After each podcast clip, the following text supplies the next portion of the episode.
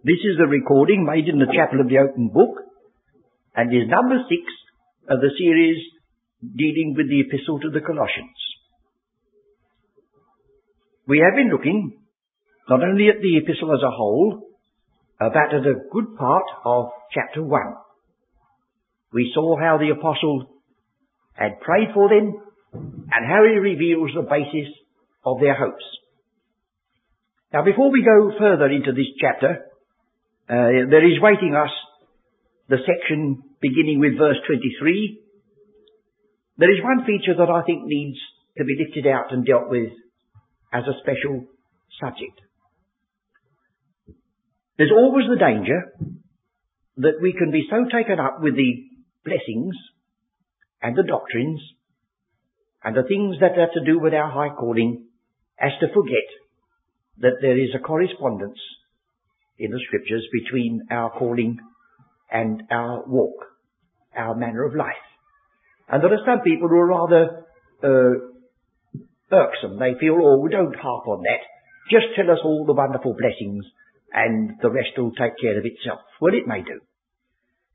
But you must remember also, especially in some companies, that unless you can exhibit and make it clear that you are as equally concerned for the walk, walk that's worthy as well as for the calling which is by grace, there's some may be shy of it. God has made us bipeds. We, some of us have to walk with one leg and a half now, but that's not normal. We should walk with two. And if they are both equal, uh, then our walk will be normal. If either of them are shortened or distorted, our walk will suffer. Well now I want to ask you to look at two features in this epistle to the Colossians and to see that while it is stressed without reserve that our blessings are gifts that are not merited and they cannot be forfeited, yet there is associated with those gifts something which is addressed to our own response. Something that we are called upon to do as a consequence. So will you come back with me in Colossians 1 and notice the basis upon which we work. Verse 12. We've had all this before, I remind you. He doesn't ask for anything in verse 12. Giving thanks. He's thanking God for something which is already a fact. Thanking the Father, which hath made us. Not, oh, I do hope He will make us. Or possibly one day we shall be good enough to be made. No, He hath made us. What? Meet. Fit. Sufficient. Everything required of us is already there in Christ on our account. To be partakers of the inheritance of the saints, not merely an inheritance, but the inheritance that, that has to do with a holy place and holy people, and it's in the light. Now that's a magnificent inheritance, isn't it? And there's no possibility of the thought that this can be merited by us. We find that um,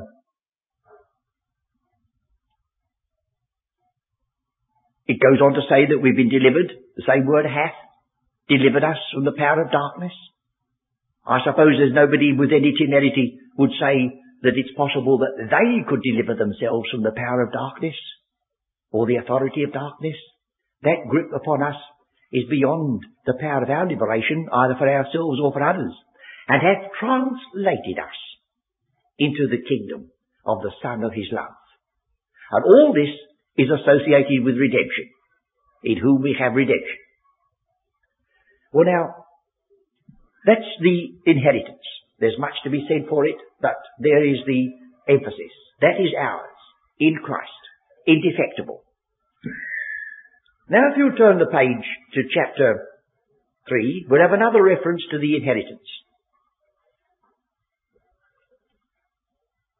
You will see that toward the close of chapter 3, he does what he has done in Ephesians, brings the truth of this marvelous calling to bear upon the things of everyday life.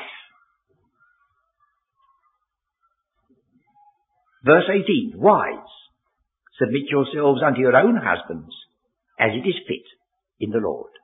Husbands, love your wives and be not bitter against them. Children, obey your parents in all things, for this is well pleasing unto the Lord. Fathers, provoke not your children to anger, lest they be discouraged. Servants, obey in all things your masters according to the flesh. Chapter 4 verse 1, Masters, give unto your servants that which is just and equal, knowing that you have also, you also have a master in heaven. Now there's the whole range of human society, brought into touch and into line with this high calling, which speaks of the body of Christ, all spiritual blessings, heavenly places, far above principalities, powers. You see, it's so high, and yet it's so homely. There are some oddities that we meet, and they may say, well, there's no word for me here. But I, very few of us are not catered for in this list.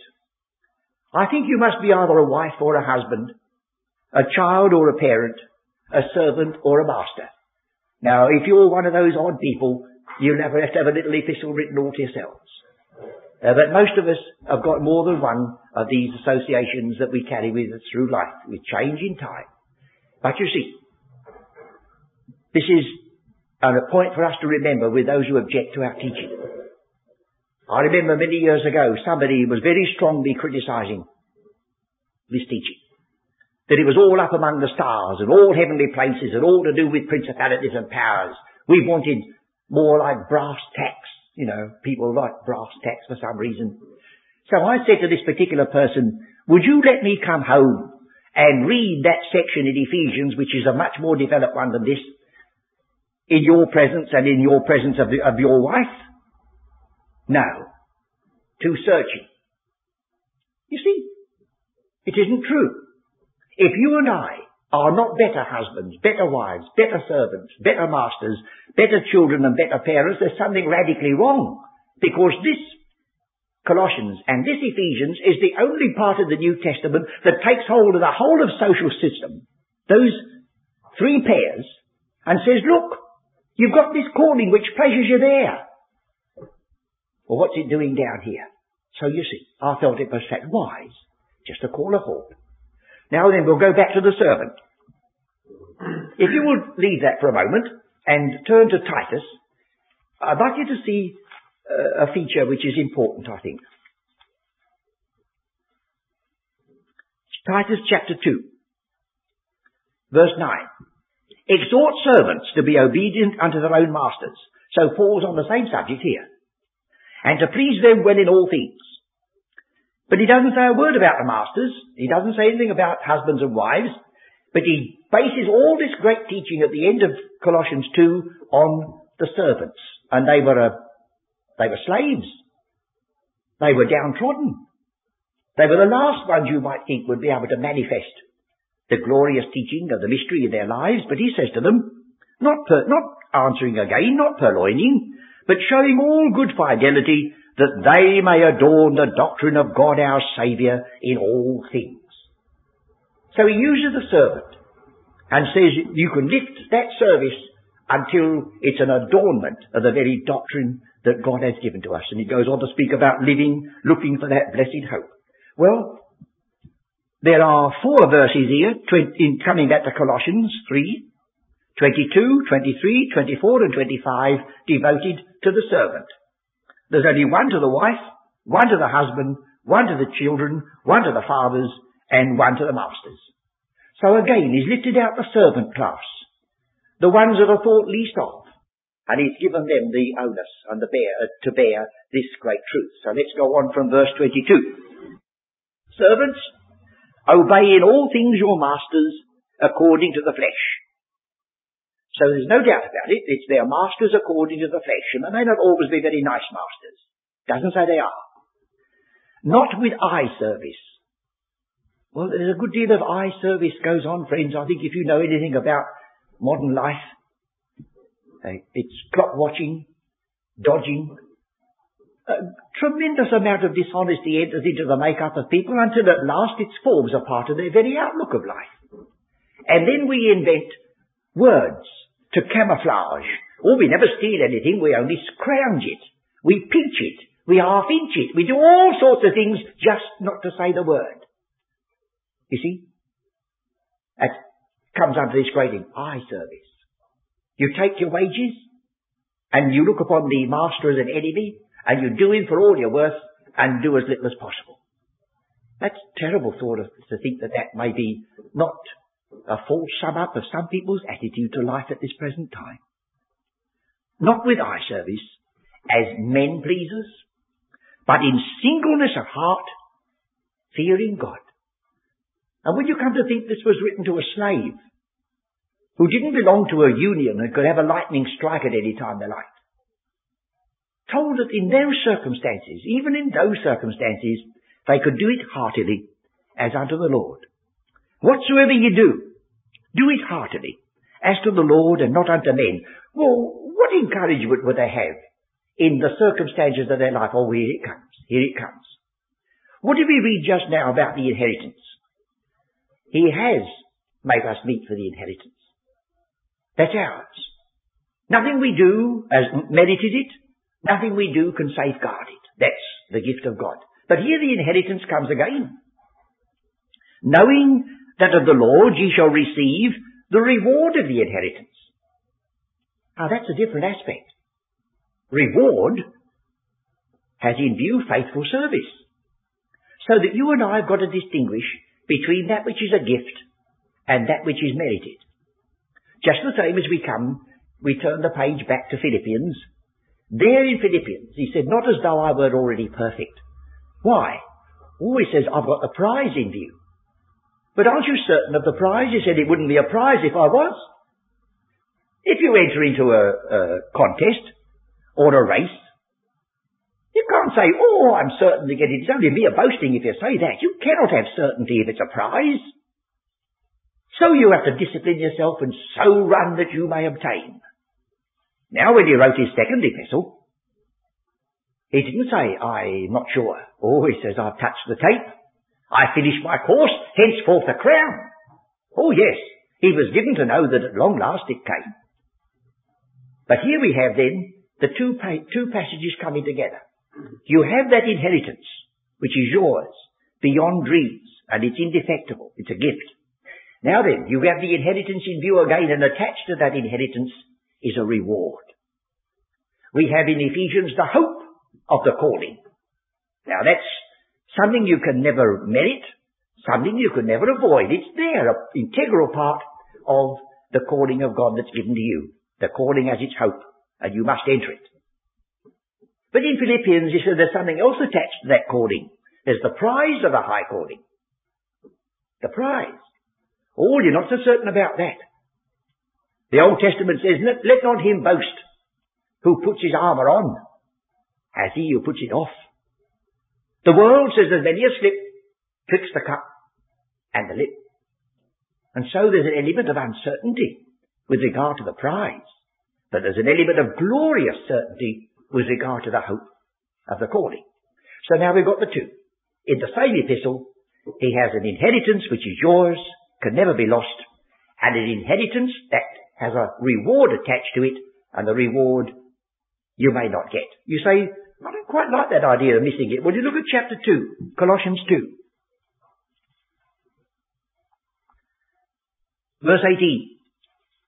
Let no man beguile you of your reward. Well, that looks as though he knew that some would be beguiled unless they were watchful. And the word here, translated beguile you of your reward, is the word katabrabeuo. I'm only mentioning that because you can hear this word. The word prize is a brabeion. B-R-A-B is the root word of the word prize, and it's in the verb here. To judge against you with regard to a contest, and so cheat you of the prize or the reward.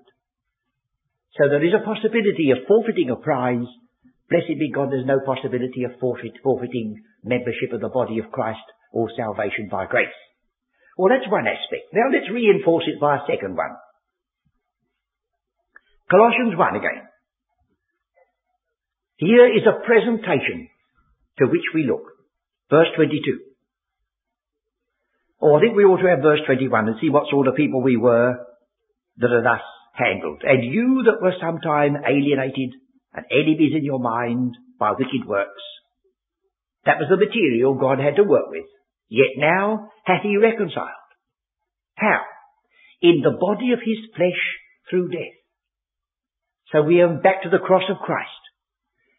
Nothing we did, nothing that any of our friends could do could reconcile us to God. It's the blood of his cross that makes us nigh. It's the death of Christ that settles our problem with regard to our sin and our forgiveness. And it's in the body of his flesh through death that the next item is coming. This involves the coming into this world of Christ as a babe and growing up to be a man and dying the just for the unjust in the body of his flesh through death to present you a presentation. To present you how? Well, if your inheritance is the inheritance of the saints. You know as well as I do that that word saint is the same word that gives us the word holy. If it's the inheritance of the saints, it says you will be presented holy. Have you ever made claims to personal holiness? I think we sing with, with meaning when we sing that hymn. And every virtue we possess, and every victory won, and every thought of holiness, are His and His alone. And yet, this word is used. Without holiness, no man shall see the Lord. Yet this word is used. So we're going to be presented in exactly the same fitness as that glorious inheritance is in the saints, presented holy. Not only so, but unblameable. It's possible that the two words that follow in this verse are only an expansion of the word holy. Unblameable and unreprovable. Now the word unblameable is the word without blemish. Without blemish. And if you were to go back to the book of Leviticus, you would read uh, that a priest, he must be without blemish. It doesn't go into his moral character, this is physical. He mustn't have any superfluous parts. He mustn't have anything missing. He mustn't have anything that's distorted. There mustn't be blot or spot or blemish. The priests in Israel were perfect specimens of humanity so far as that could be possible in a day in which men are fallen creatures. But that was a picture. Here is the reality. You and I. We, we make no claims to personal holiness. We never could attain it ourselves. But he who is going to who has made us meet to be partakers of the inheritance of the saints, he's going to present us holy and without blemish. There'll be no possibility of not qualifying. So we've got the temple, temple element here, the priesthood here, and the same word is used of the sacrifices that were used in the worship of God. The sacrifice must be without blemish. And so Christ is set forth as a lamb without blemish. Isn't it wonderful to think that that could be written of you and me without blemish in every and any possible way, physically, spiritually, morally, mentally, for God has predestinated that those who are believers and justified by grace should be conformed to the image of his Son. And when they see him, they shall be like him. And Philippians 3 speaks about the transfiguration of their, the bodies of their humiliation that they may be fashioned like unto his body of glory. Well now, that's one. Now there's another word. Unreprovable. Now this word gives us the word accusation. It comes in the Acts of the Apostles quite a number of times. And uh, in one particular form, it comes in that most glorious passage in Romans the eighth chapter. When after going through chapter by chapter in Romans, you remember, speaking of justification, speaking of the grace of God, he comes right out and says, Who shall lay anything to the charge of God's elect? That's this word. Different verbal form, but it's this word. Unreprovable. So now you see we've got the law court of God and we've got the temple of God. We've got there the two aspects and we're absolutely accepted completely in both. Without blemish and no possibility of accusation. What perfect position this is in Christ. Well now, before you get to the end of this chapter, the apostle makes an astounding statement. It's only a few verses. He says, verse 28, whom we preach. Of course, that is Christ among you, the hope of glory. Whom we preach. Warning every man. Well, warning has to do with danger. Well, what danger can these run? Warning every man. And teaching every man in all wisdom. Something they need to be told. That we may present, you may present Paul. These people are already assured by you that they are going to be presented without spot or wrinkle or any such thing. I'm quoting Ephesians. Would you like to go back to be sure that we've got the same idea there? This is an extension in Ephesians of the love of husbands to their wives. Verse 25 of chapter 5.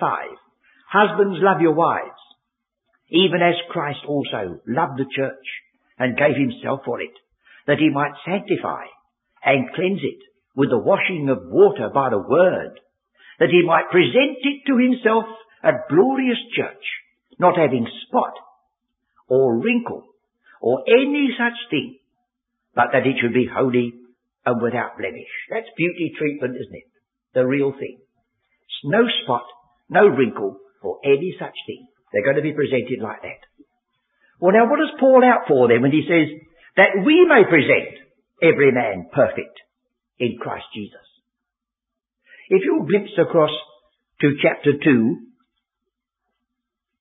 uh, verse 8, he gives another little word of warning there. Beware lest any man spoil you through philosophy and vain deceit, after the tradition of men, after the rudiments of the world, and not after Christ. For in him dwelleth all the fullness of the Godhead bodily, and ye are filled to the full in him. That word complete is continuing the word filled and full. So he says to them, they're complete. Now would you go a little further in Colossians to the last chapter, chapter 4.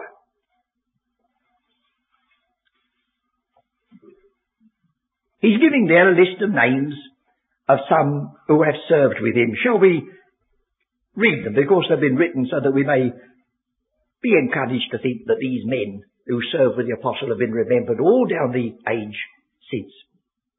Verse 7, All my state shall Tychicus declare unto you. Who's Tychicus? He's a beloved brother and a faithful minister and a fellow servant in the Lord. They're good degrees to have, aren't they?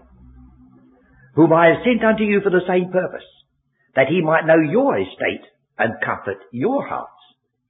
With Onesimus, a faithful and beloved brother, who is one of you. They shall make known unto you all things which are done here. And Aristarchus, my fellow prisoner, saluteth you and Marcus, sister's son to Barnabas. Isn't it fine to see Marcus coming back again? You remember in the early days, because Barnabas rather favoured his nephew, Mark, and Mark turned back at the dreadful ordeal that was waiting for them when they landed on the shores of Asia Minor. It was a dreadful place according to Roman history. A nest of pirates, a place where you might never come safely through. He turned back. And there was a great division between Barnabas and Paul, but there was no grudge apparently entertained here. Now he says, Marcus, sister son to Barnabas, touching whom we have received commandments, if he come unto you, receive him. And Jesus, which is called Justus, who are of the circumcision. These only are my fellow workers unto the kingdom of God, which have been a comfort unto me. Epaphras, who is one of you, a servant of Christ, saluteth you. Always labouring fervently for you in prayers, that ye may stand perfect and complete in all the will of God. Here it comes again. Perfect and complete in all the will of God. So this man's praying in chapter 4, 12 for the very self same thing that Paul was preaching and warning and teaching in chapter 1, 28. Whom we preach, warning every man and teaching every man in all wisdom, that we may present every man perfect in Christ Jesus. Well, here we get then, of course, the reason why we must be so careful in the use of words. This is an old story with us, but it must be told again and again.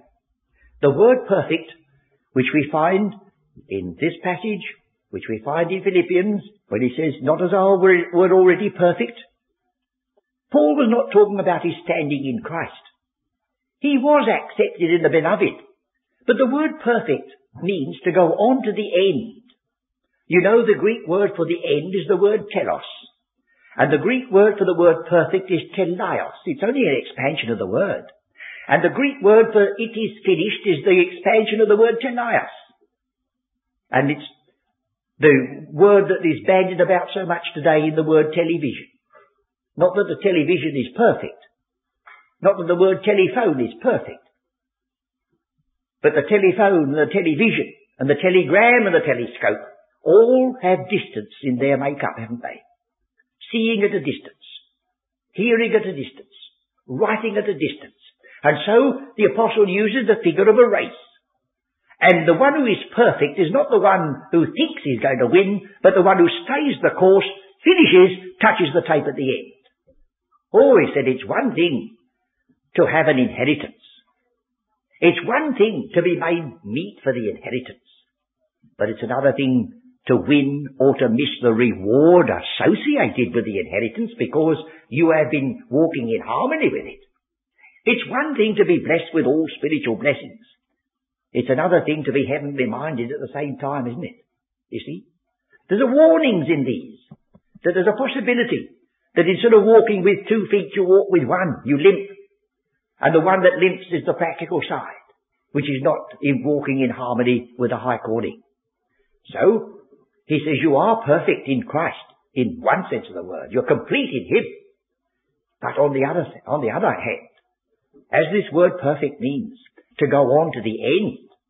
Not merely to start, but to finish. He says, that's what I'm praying about. That's what I'm warning you about. That's why he said it is so important that you should have this twofold aspect of truth. Not merely that you should take with both hands all the gifts of grace, but that you should also remember that great blessings have the other side of the story great responsibilities. So, let us read these passages together again, shall we now? Bring them just before us before we come to a finish. Colossians chapter 1 verse 12. Colossians chapter 1 verse 12. Giving thanks unto the Father, which hath made us meet to be partakers of the inheritance of the saints in the light. That's the glorious calling of this people. And as we read it, there's not a thing that they can do to make it better. They cannot forfeit it, for it's a gift in grace. Then we associate that with the next reference to the inheritance in chapter 3, verse 22. Servants, obey in all things your masters according to the flesh, not with high service as men pleasers, but in singleness of heart fearing God. And whatsoever ye do, do it heartily as to the Lord and not unto men, knowing that of the Lord ye shall receive the reward of the inheritance, for ye serve the Lord Christ. So there's two aspects of the inheritance. One, an indefectible gift. The other, associated with a reward that you may win or that you may lose. Then coming back again to the other side of the story in Colossians 1 verse 22. In the body of his flesh through death to present you holy and without blemish and unreprovable in his sight. And that is the work of Christ in the body of his flesh. And yet, within a few verses, Paul says in verse 28, whom we preach, warning every man and teaching every man in all wisdom, that we may present not only that Christ may present, but that we may present every man perfect in Christ Jesus. And there the word perfect is the key word. It doesn't mean improvement. It doesn't mean getting better. It means you run the race, you touch the tape at the end, and you can divide the word perfect even in its English form up into two parts. Perfect. You make that which is a possibility a fact. You make that which is a promise into a reality. So it's one thing for us to be rejoicing with all spiritual blessings in heavenly places, assuring ourselves that we're members of the body of Christ and so on. We must keep to that. That is blessedly true. But let us have the harmony and the balance. Even the Apostle Paul, when he wrote the mighty epistle to the Ephesians, distributed his teaching so that three chapters, one, two, and three, give us the great doctrine of our calling, and chapters four, five, and six give us the corresponding practice. And he pivots the whole of the epistle on one word, which we find in Ephesians 4, that is the word worthy. Walk worthy of the calling. And the word worthy is associated with the beam of a balance. So that you and I, when we have the glorious calling that we have in view, we put that in one scale. And then we put our walk, our witness, the way we live in the other part. Oh dear, dear, dear. I wonder if anyone has the temerity of saying, and my pair of balances are absolutely horizontal. Well, perhaps the friends who have to live with you and work with you are not quite so sure. But nevertheless, even though we may never attain it in this life, that is the goal. That we should balance with a corresponding thankful life the gifts of God that are without the possibility of merit or loss. I thought it was wise for me to stop in this exposition of Colossians before we go on to Paul's testimony as the prisoner of Jesus Christ, just so that we should not get so much in our heads and so much in our hearts with regard to the high calling as to forget that we walk with all lowliness as a correspondence that God has so ordained. May He then give us grace to have perfect balance with regard to the things which are gifts and cannot be lost and the things that are held out to us as a prize or a reward that God will most surely wish that we should attain unto if only we use the gifts that He has given us.